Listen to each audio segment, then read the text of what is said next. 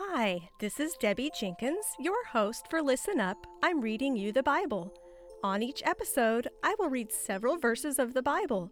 Check the episode notes to find out which version of the Bible I'm reading from. Romans 10 Brethren, my heart's desire and my supplication to God is for them, that they may be saved. For I bear them witness that they have a zeal for God but not according to knowledge. For being ignorant of God's righteousness and seeking to establish their own, they did not subject themselves to the righteousness of God. For Christ is the end of the law unto righteousness to every one that believeth.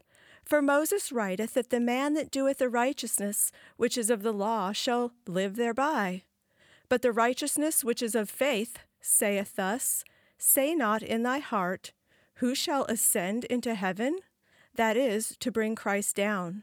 Or, Who shall descend into the abyss? That is, to bring Christ up from the dead. But what saith it?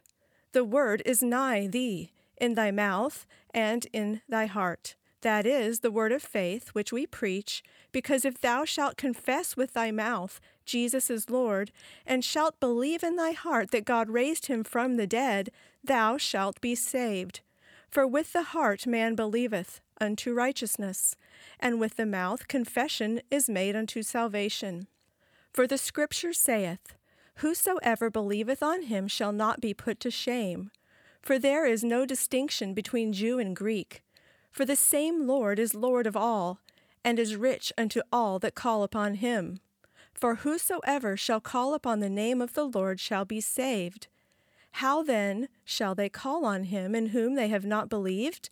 And how shall they believe in him whom they have not heard? And how shall they hear without a preacher? And how shall they preach except they be sent? Even as it is written, How beautiful are the feet of them that bring glad tidings of good things. But they did not all hearken to the glad tidings. For Isaiah saith, Lord, who hath believed our report? So belief cometh of hearing, and hearing by the word of Christ. But I say, Did they not hear?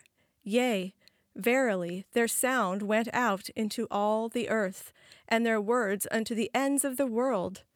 But I say, Did Israel not know? First Moses saith, I will provoke you to jealousy with that which is no nation. With a nation void of understanding will I anger you. And Isaiah is very bold and saith, I was found of them that sought me not. I became manifest unto them that asked not of me. But as to Israel, he saith, All the day long did I spread out my hands unto a disobedient and gainsaying people. Thank you for joining me on today's episode. You can find us on Instagram by searching for listen underscore up underscore Bible. Please subscribe wherever you listen to podcasts.